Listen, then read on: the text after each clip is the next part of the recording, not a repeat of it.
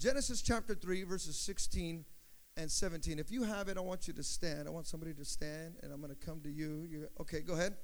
I want you to read it for the sake of the podcast. It says, To the woman he said, I will make your pains in childbearing very severe. With painful labor you will give birth to children. Your desire will be for your husband, and he will rule over you. To Adam he said, Because you listened to your wife and ate the fruit from the tree about which I commanded you, you must not eat from it. Cursed is the ground because of you. Through painful toil, you will eat food from it all the days of your life. All right, let's pray. Father, we thank you for this time. Be with us in these next few moments. Lord, we want to give you all the glory, the honor, and the praise. In Jesus' name. We all said?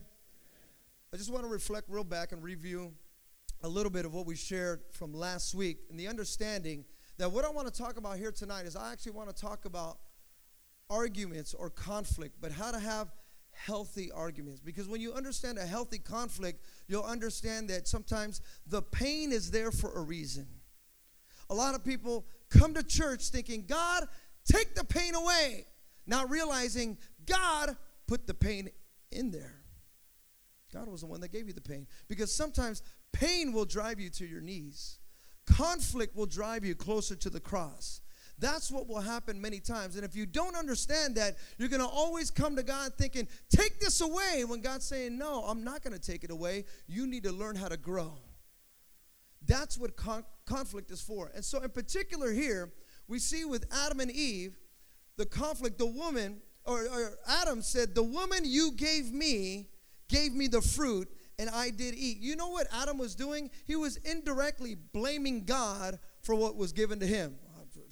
Wasn't me, it was her. And then what did she say? Wasn't me, it was the serpent. And what did the serpent say? yeah, got him. That's really what he said. That's true. I got I messed him up. When the fall of man came in, it started through the conflict of marriage. It started with the conflict of marriage. So for those of you that are here saying, man, we're just I don't know why. Why does she act like that? Why does he act like that? That's actually a part of how sin came into the world. It was a part of it. It was from the very beginning. And so what we need to understand that you will find all throughout the scriptures, even after that in Genesis chapter 4, one of the first ones, one of the first sins uh, that we see again, the murder that happened when Cain killed Abel, right? Then he, uh, God comes to Cain, hey, where's your brother? Am I my brother's keeper? Everybody's always shifting the blame. It wasn't me. I didn't do it. Matter of fact, it even happened with their son Lamech. I, I, I didn't do it. it. Wasn't me. So somehow, some way, there's always a shift that is going on. See, our marriage would be great if she would just get in line. Our marriage would be perfect if he would just listen to me. It isn't until you really begin to understand health within your marriage that you will begin to find that's where God resides. Somebody say amen. Now, when you begin to look even throughout history, all throughout history, you will never find no generation without conflict or without war. There has always been war, there's always been conflict. And so, what you and I must understand is that we cannot allow the fruits of the flesh. In Galatians chapter 5, uh, uh, the Apostle Paul calls it a discord. In other words, there's always trying to be a division within what God is trying to put together. That's why we read the scriptures and says, What God has put together, let no man put asunder. Because that's what the enemy is always trying to do. He's always trying to divide and always trying to conquer. So, here today, tonight, I want to share with you some things, especially for you married couples. Again, all the married couples say amen. All the happy married couples say amen. All those that want to get married say amen. All right. I'll make sure we're on the same page here. So I want to just real quickly review last week what we talked about that in conflict, somebody say conflict. Number one, you got to have the right attitude. You got to have the right attitude. You got to have the right perspective. In other words, James talks about it that even though you're going through trials of many kind, consider it pure joy. In other words, be excited that you're going through hell. Right? That's like, that doesn't make any sense. I come to church because I want heaven. Well, to be honest, you're really not going to truly experience heaven until you die. And you could take it by the same token, you could take it spiritually. You want to experience heaven? Die to yourself. Die to who you think you are. Die to you think who you uh, want to become. You got to die to that because God is trying to make you into who He wants you to be. So you got to have the right attitude. Even in Romans chapter 5, we read, Not only so, but we also rejoice in our sufferings because suffering, we know that suffering produces perseverance, perseverance, character, and character produces hope. See, something what you and I must understand is that when we have the right attitude, it changes the outcome of even our conflict.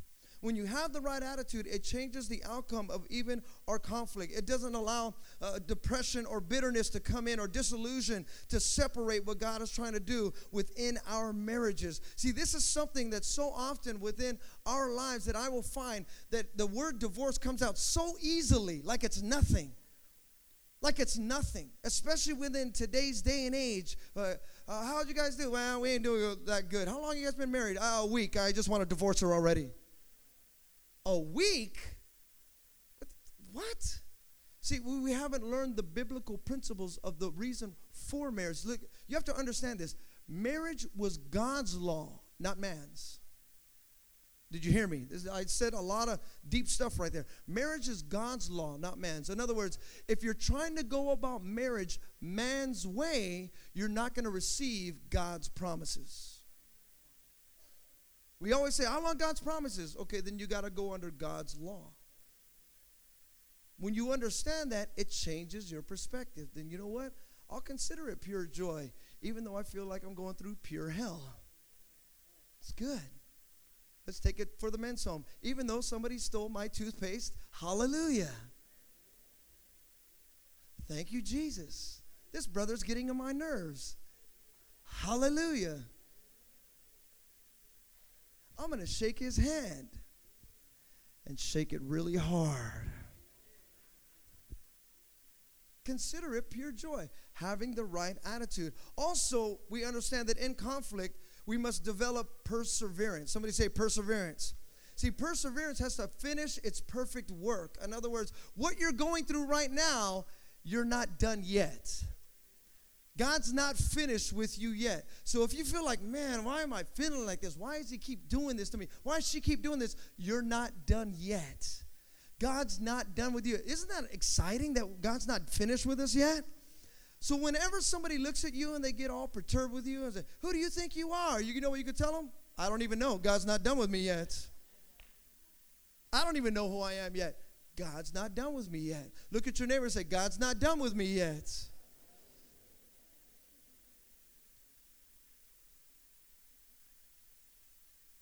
See, persevering in trials includes conflict. And the conflict that we go through is regardless of our circumstances, understanding the development of peace, patience, and joy. It's called our character. Somebody say character. It's for something that you and I must understand that you're always going to reap what you sow. But do not grow weary in doing good, for at the proper time you will reap a harvest if you do not give up. So listen, I'm here to tell you here tonight, for those of you that are married, your husband not saved, your wife's not saved, do not give up because in due season you will reap a harvest and a harvest that will be bountiful, a harvest that will be plentiful, but you got to keep on sowing good seed. That brings me to my third point sow good seed. Sow good seed even in the midst of it all, even in the midst of encountering conflict, what you and I must understand, you're always going to reap what you sow. Always. It's a biblical principle. It's a spiritual principle. You're going to reap what you sow. So if you may think, and this is this is just my uh, uh, interpretation sometimes of what I've learned in, in learning the, the, the principle of reaping and sowing. When somebody comes to me and I hear gossip about me, you know, it takes a long time. If you're going to hear gossip about you, it takes a long time to get to you. So by the time I heard it, this is the way I think. I don't ever look at the gossip and go, why are they saying that? You know what I do? This is just a personal thing. You won't find this in the scripture. It's a personal thing. When I hear that, you know what I think? I think, what did I say to someone else because now it's coming back to me? Because I must have did something. Because I reap what I sow. And you know what I've learned? You know where I learned this from? I learned this from my mother. You know why? Because when I was a kid, I used to do so much crazy stuff. And I used to rebel a lot. Pastor, you rebelled? I rebelled a lot. And you know what my mom used to tell me when I was 14 years old? And I would directly, intentionally do, go against what she would say. I would come back home from my rebellious state. And you know what one of the first things she would tell me? She would go, You're going to reap what you sow. And then she would walk away. So here I am, years later, married with four children. And I look at the crazy thing that my kids are doing now. And I go, oh man. But that's one of the reasons, if I'm honest with you, why I can't get upset. This is what I sowed. I sowed this. So now it has to come back. I have to have the right attitude. So now, if I want goodness to come out of my children, or in this case, if you want goodness to come out of your wife or come out of your spouse, then you must reap or sow good seeds. Sow good seeds. It's not about, well, she's not listening or he's not listening. No, no, no. Conflict has always been a part and it's always going to be a part, but it's up to you to sow good seeds. Well, she's not doing it. Doesn't matter whether she's, well, he's not, it doesn't matter whether it's up to you. It's an individual principle, reaping where you must, or uh, yeah, reaping where you must sow. It's very important. Somebody say, reap and sow. See, these are the fruits that you and I must understand. Matter of fact, the Apostle Paul says, Do not take revenge, my friends, but leave room for God's wrath, for it is written, It is mine to avenge, and I will repay, says the Lord. On the contrary, if your enemy is hungry, feed him. If he is thirsty, give him something to drink. In doing this, you will heap burning coals on his head. Do not be overcome by evil, but overcome evil with. So, for those of you that are married, and you're saying, well, she keeps on doing this. Well, he keeps on doing that. You know what you're supposed to do? Serve him. That's what you're supposed to do. Serve him. Serve her. Well, but Pastor, you don't know my spouse. Exactly. I don't want to know your spouse. That's your spouse. I got my own. You know, we read about Solomon in the Bible. Solomon had, what do you have, over 700 wives, 300 concubines? Oh my gosh. 700 wives. Look, I'm good with one. Praise the Lord. Just one. One is all I need. You're all that I need. You're all I need to get by. I. Why? Because even in the one, the conflict that we have. Now, believe me, I'm not standing up here behind this pulpit saying, I have no conflict. I am preaching this message to you, telling you I have conflict, but this is how we must resolve the conflict, biblically speaking. Not the way, well, this is the way my dad taught me. I'm going to tell you right now if you're going at it the way your dad or your mom or your aunt or your uncle, or your grandmother, or your grandfather taught you, you're going under man's law. So, why is it? No, you got to learn the biblical principles. Can I hear an amen? In 1 Corinthians chapter 3 verse 6 it says we must not only sow good seeds but we must faithfully do it until God brings the harvest. We plant and we water but only God makes the seed grow in its time. Now the fourth one, fourth point tonight is that in conflict we must talk to our spouse before we talk to anyone else.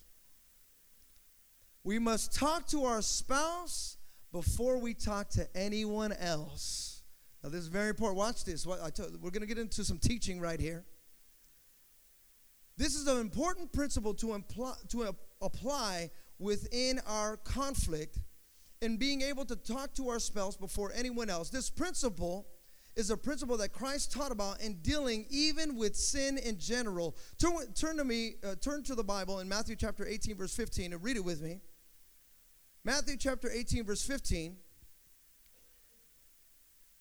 It says, if your brothers, if your brother sins against you, go and show him his fault, just between the two of you.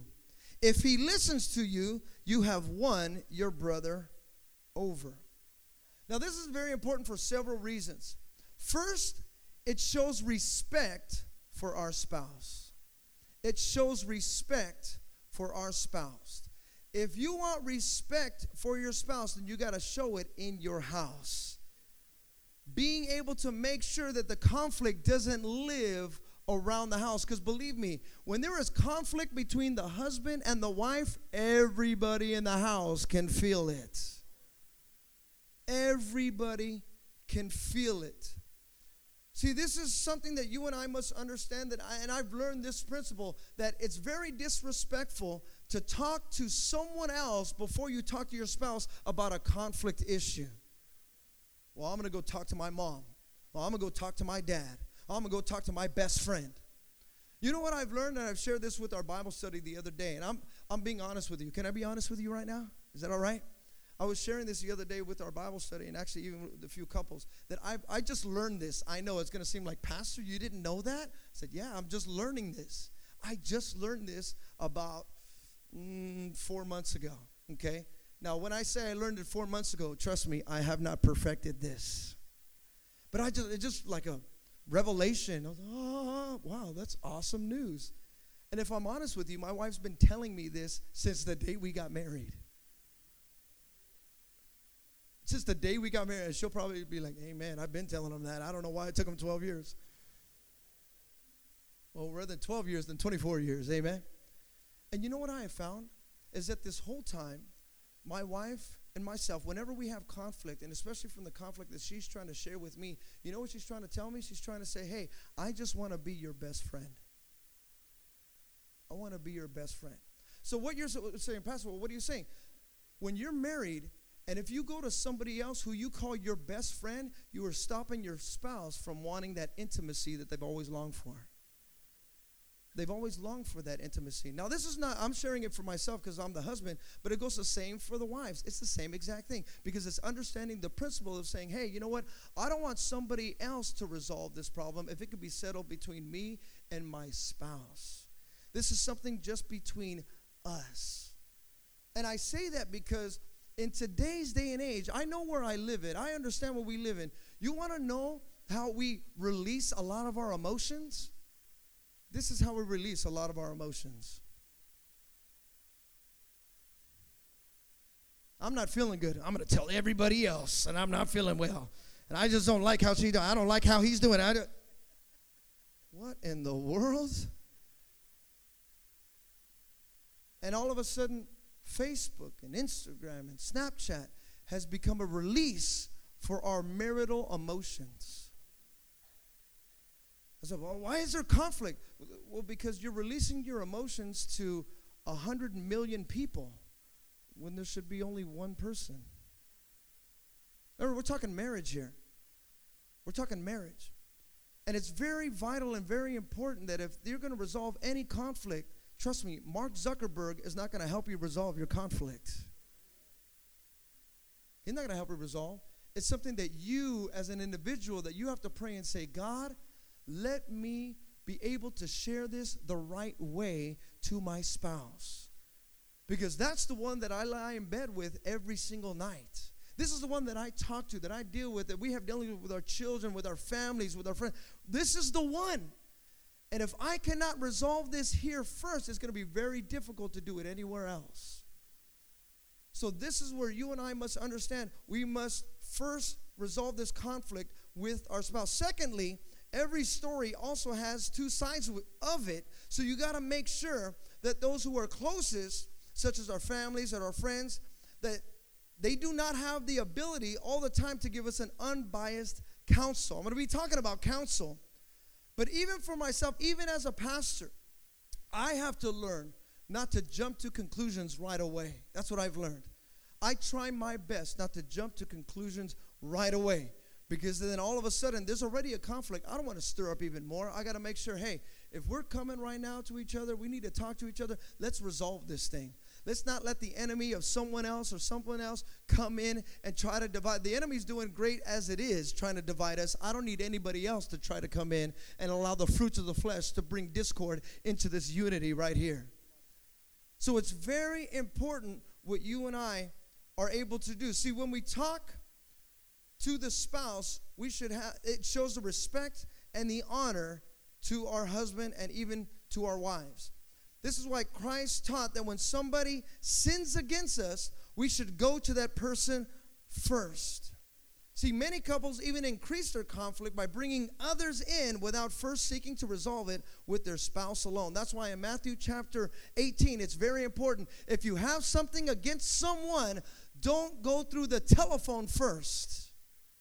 Resolve it with that person. Now, remember, I'm telling you, I'm talking about marriage, but this is also a biblical principle.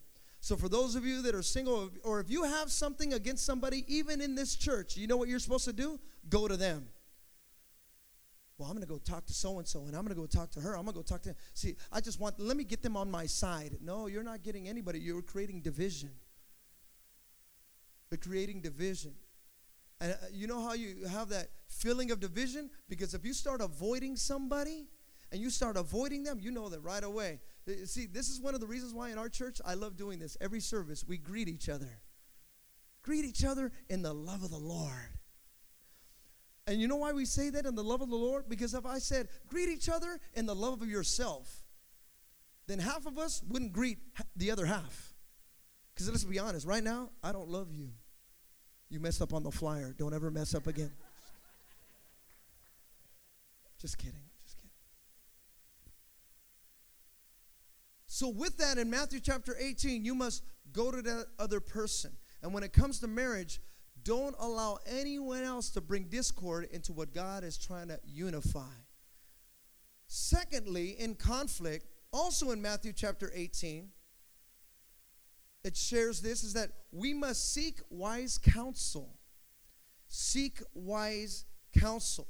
Now, it kind of seems like I'm probably being contradictory contradiction to the first point, but it's not. They actually come together. There is a time frame, it's chronological. In other words, first you must do this. Then the Bible says, matter of fact, look with me there in Matthew chapter 18, verse 16 and 17.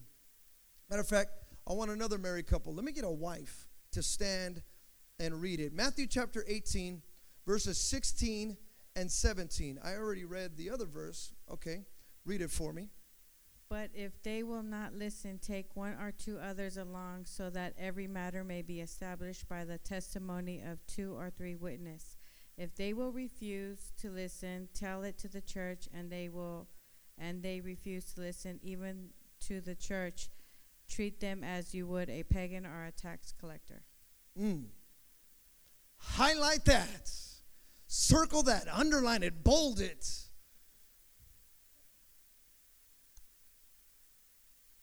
See, even though the original concept is having to do with sin, it certainly applies to the conflicts even within our marriage. See, God made us part of the body of Christ, which includes marriage. Somebody say marriage. See, when the natural body is sick, what it does is that it'll often result in a fever, and you can see it. Now, in a fever, what happens is that the body recruits itself to bring healing. In other words, over time, the body itself can heal itself. It's natural.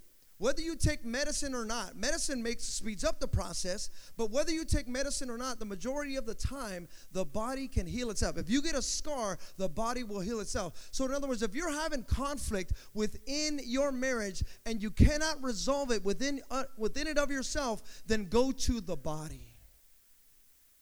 Go to the body. Somebody say the body. See, the body helps us stay healthy. Marriages should always operate as a body of Christ. But in times of difficulty, the body needs help even more. Now, for many, this is counter-cultural. While in serious conflict, many couples hesitate to invite the body into their marriage to help. You know what? One thing that keeps away uh, uh help from the body? Pride pride. Pride keeps us from exposing ourselves and getting the actual help that we need. See, this is actually another result of the fall. When Adam and Eve ate of the forbidden tree, they looked at one another and they saw their nakedness and they hid. They put on the fig leaves. At the fall, humanity lost its intended transparency. So, in other words, a lot of time, whenever there's a conflict, we want to hide it. No, not me. I'm good. Everything's great with us. Everything's fine with our marriage. And the funny thing is, is that we don't, a lot of times in the church, we do not see the fruit until it becomes bad fruit. Then that's where it just gets exposed. Man, we nothing I could do. Nothing I could do. Well, actually, there was something you can do. We could have earlier in its season started pruning where it needed pruning. We could have started dealing with some things. We, need the body. Look at your neighbor say, We need the body. See, just as Adam and Eve hid their sin and hid their conflict, many times we do the same thing. In order to build a healthy marriage, God meant for us that we must be willing to expose ourselves to, to seek help. In Matthew chapter 18, Christ said that if approaching the person uh, of sin does not work, we should bring one or two others for accountability. And if that doesn't help, invite the church. And if that doesn't help, the church should lovingly discipline the mate. The Bible says. Now, this is very difficult. I understand that as followers of Christ. It's very difficult. But we, we must trust that God knows best. See, God wants to use other godly people to speak into our marriage as iron sharpens iron. Proverbs chapter 27, verse 17 talks about that. We need each other to sharpen each other. See, this is why, this is very important. When it comes to marriages, and if your marriage is going through it, what you want to do is you want to attach yourself to another married couple because your iron will sharpen their iron and their iron will sharpen yours. It's very important. See, this is why we even have a marriage Bible study. Now, this is very important. It's called a marriage Bible study, not a marriage, let's just share all our problems study. Because look, let's be honest, in marriage, we got a lot of problems. Okay, I'll just say I got a lot of problems. Maybe you don't got a lot of problems.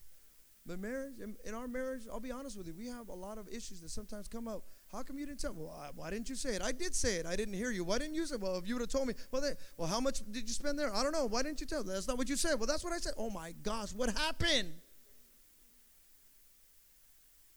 And I've learned that from the smallest of things that becomes the biggest of challenges.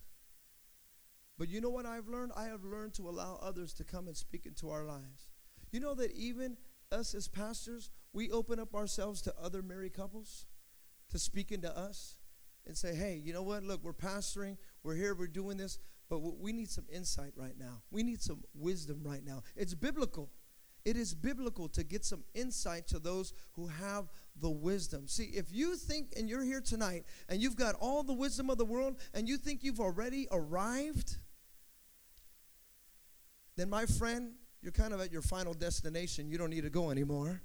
You're good. You know what we should do? We should just kill you right now. Go to heaven. You're done.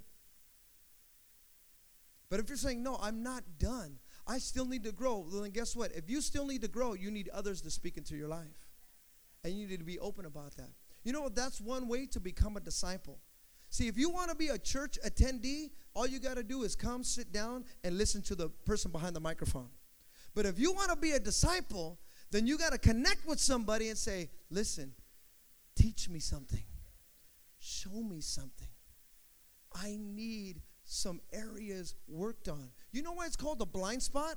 It's called a blind spot because you can't see it. If it wasn't called a blind spot, it would just be called a spot. The spot. I got it. I got this. I got we got it all together. No. You need somebody to show you your blind spots. Look at your neighbor say, I need you and you need me. Proverbs chapter 11, verse 14 says, For lack of guidance, a nation falls, but many advisors make one sure. You know that every president and every king has a cabinet of advisors?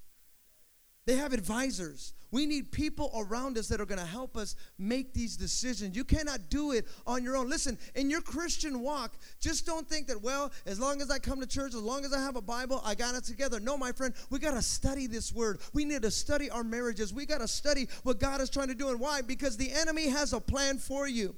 See, we quote the scriptures a lot. For I know the plans that I have for you plans to prosper you, not to harm you. That's what God says. But you must also understand, in the same way that God has a plan, the enemy has a plan. And if you don't know how to counterattack that, it's just going to happen. Well, whatever happens, happens. No, that's not the case. Allow somebody to come in and speak life into you, to speak health into you. You need each other. I need you, and you need me. You need the person next to you. You need the person behind you. We need each other. That's how we're going to grow as disciples. As disciples, we need each other. Especially for those of you guys in the home, the brother that you don't like, guess what? He's there on purpose, for a purpose, just to get on your nerves. By the same token, my wife gets on my nerves. Good, she's all yours. My husband gets on my nerves. Good, he's all you. That's what he's there. We're there to grow with each other. And so, what we need to understand, especially married couples, that we, in order to grow a healthy marriage, there is wisdom in a multitude of counselors, especially when there is a conflict. We as couples should do our best to try to resolve them first, but if it doesn't work, then we must understand that it's okay to get some advice from the outside. It assures our victory. Second Timothy chapter 3 verse 16 and 17 talks about all scripture is God breathed and is useful for teaching, rebuking, correcting, and training in righteousness, so that the man of God may be thoroughly equipped for every good work. See, God's word is useful to train and equip for every good work, which includes our marriages. And those who disregard the scripture do it at their own peril of what is happening in their marriage.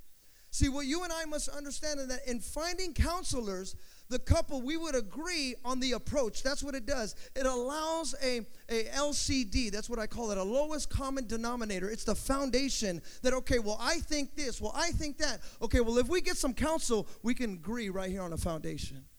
And it gets us some wisdom. Somebody say wisdom. See, by not using the body, we spiritually impoverish ourselves. What you and I must do, especially as married couples, and I want to share this, we're talking about healthy conflict. We must allow ourselves to get, uh, you know, some counsel from the outside in. We always talk about from the inside out. But the Bible talks about it in the same way, even as singles. If you have something against your brother, you try to resolve it from the inside. But if it doesn't work, because it doesn't always work, it's okay to get it from the outside in. And the last one, as it comes to the piano, and I'm going to close with this. In conflict, we must immediately seek and do our best to resolve the situation. Immediately seek to resolve the situation. Ephesians chapter 4, verse 26 and 27 talks about in your anger, do not sin. Do not let the sun go down while you are still angry, and do not give the devil a foothold. Now, I find this scripture very important for marriages. Very important. Because we always talk about do not let the sun go down on your anger, right? Say, hey man, praise the Lord, that's powerful. You know what the scripture is saying? The scripture is saying this if the sun goes down on your anger, you are allowing the devil to have a foothold in your marriage. You know what the foothold is? A foothold is a military term. Right? For those that have ever been in the military, we need to take that beachhead. We got to take that. We got to why? Because we need a foothold. Because if we can get in there, that's our in. That's our end. That's how we can break open and take over the whole beach and take over the whole country. All we need is a foothold. Well, if you reverse that, the Bible says that anger is a foothold to divide your marriage. That's all he needs. He doesn't need to do all this other. Just get angry at your spouse. Just stay angry at her. Just stay angry at him. See, the Apostle Paul says you got to get rid of it before the day is over. See, it means that unforgiveness and anger will give Satan a door to continually attack a person or even a relationship. Matter of fact, in Matthew chapter 18, verses 23 through 35, you will read the parable of the merciless servant. Now, in this story, it talks about a master, excuse me, a master had a great amount of money that was owed to him from a servant. It was a great amount of money, right? Let me just kind of paraphrase.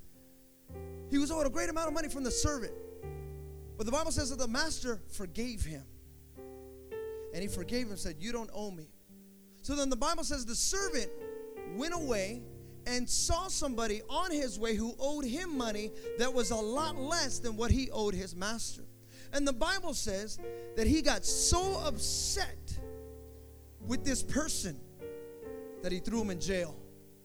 So think of it like this I owed Art a million dollars, but Art comes and says, Pastor, million dollars, we're going to squash it. All right, thanks. That's awesome.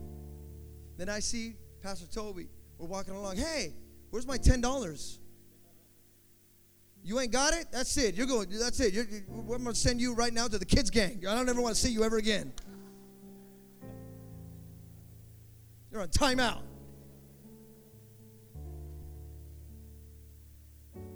Wouldn't that make Art go, wait, wait, wait, hold on. I just forgave you of a million dollars and you're upset over $10?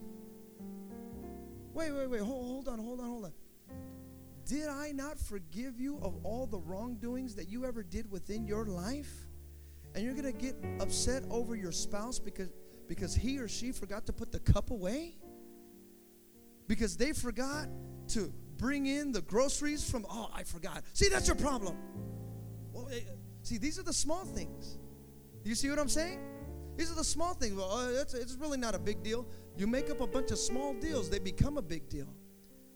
See, and the enemy knows that. He can do whatever he can to get you upset, get you angry, get you perturbed, get you frustrated.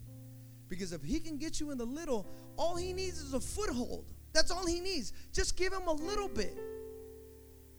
And if you don't know how to resolve that little, oh, watch what the enemy could do with a lot.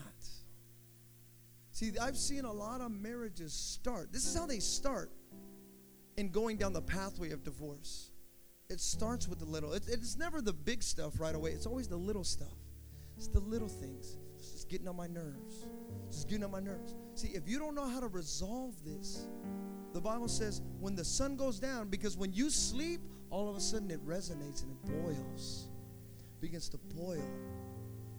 Oh, I can't wait for them to mess up. I can't wait for that. Look, man, there's there's no victory in your marriage because you're waiting for the other person to mess up and say, "I told you so."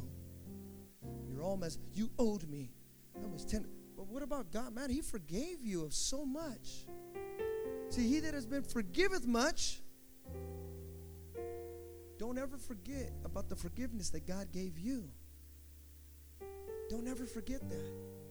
See, you and I must understand conflict is always going to be there. It's always going to be a part. So, for those of you that are married, say, "Well, how come she doesn't get it? How come he doesn't get it?" Like, conflict is going to be there. But you have to understand, in that conflict, God is trying to mold and shape your character. He's trying to mold and shape your character to learn what it is to be forgiven. You know what's heavy about that last portion of scripture in that parable in Matthew chapter 18, verse 35? This is heavy. This is a scripture that a lot of people try to avoid, but it's the truth. And you know what I've learned about the truth is that it's going to set you free. In Matthew chapter 18, verse 35, listen to what Christ tell his, tells his disciples about this parable. Because he says that he takes this person who did not forgive the debt and he tells them that you are going to go into a place where there is a weeping and gnashing of teeth. In verse 35, he says, This is how my heavenly Father will treat you unless, will treat each of you unless you forgive your brother from your heart. Forgiveness. Forgiveness. See, forgiveness is a key to healthiness. Forgiveness is a key to healthiness.